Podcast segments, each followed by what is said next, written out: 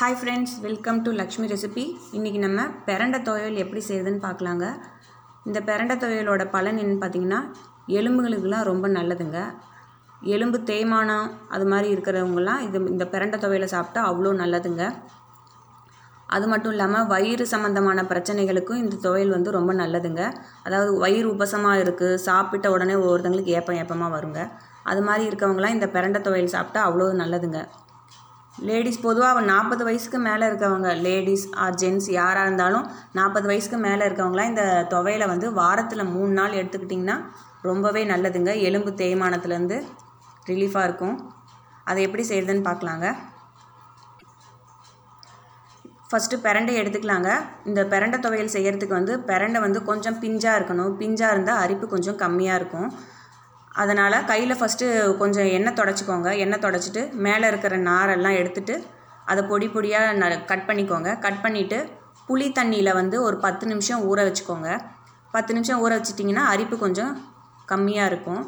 அதனால் புளி தண்ணியில் ஒரு பத்து நிமிஷம் ஊற வச்சுக்கோங்க. ஊற வச்சதுக்கப்புறம் ஒரு பாண்லியில் வந்து ரெண்டு டேபிள் ஸ்பூன் எண்ணெய் ஊற்றிக்கோங்க நல்லெண்ணெய் ஊற்றிக்கோங்க நல்லெண்ணெய் தான் ரொம்ப நல்லது. நல்லெண்ணெய் ஊற்றி ரெண்டு டேபிள் ஸ்பூன் உளுத்தம்பருப்பை வந்து கொஞ்சம் செவக்க வறுத்துக்கோங்க. உளுத்தம்பருப்பை வறுத்ததுக்கப்புறம் மிளகா வத்தல் ஒரு ஆறு காரத்துக்கு தகுந்த மாதிரி எடுத்துக்கோங்க. ஆறு நான் இன்றைக்கி வந்து ஆறு மிளகா வறுத்துருக்கேன். அதை லைட்டாக வறுத்துக்கோங்க. அதுக்கப்புறம் பூண்டு ஒரு அஞ்சு ஆறு பல் சேர்த்துக்கோங்க. பூண்டோட வாசம் பிடிக்காதவங்க பூண்டை வந்து ஸ்கிப் பண்ணிக்கோங்க. அப்புறம் புளியையும் சிறிது கொஞ்சம் லைட்டாக வறுத்துக்கோங்க. புளியை வறுத்துக்கிட்டு எல்லாத்தையும் தனித்தனியாக எடுத்து வச்சுக்கோங்க. அதுக்கப்புறம் பிரண்டையை வந்து சேர்த்து கட் பண்ணி வச்சுருக்க பிரண்டையை வந்து சேர்த்து வாண்டியில் சேர்த்து நல்லா அதோட க்ரீன் கலரில் இருக்கிற கலர் வந்து கொஞ்சம் நல்லா ப்ரௌன் கலரில் வர அளவுக்கு நல்லா வறுத்துக்கோங்க. இப்போ எல்லாத்தையுமே நல்லா வறுத்து எடுத்தாச்சு. அப்புறம் கருவேப்பிலை சிறிது அரை கப்பு கருவேப்பிலையை சேர்த்துக்கோங்க. அதையும் சேர்த்து நல்லா வறுத்துக்கோங்க.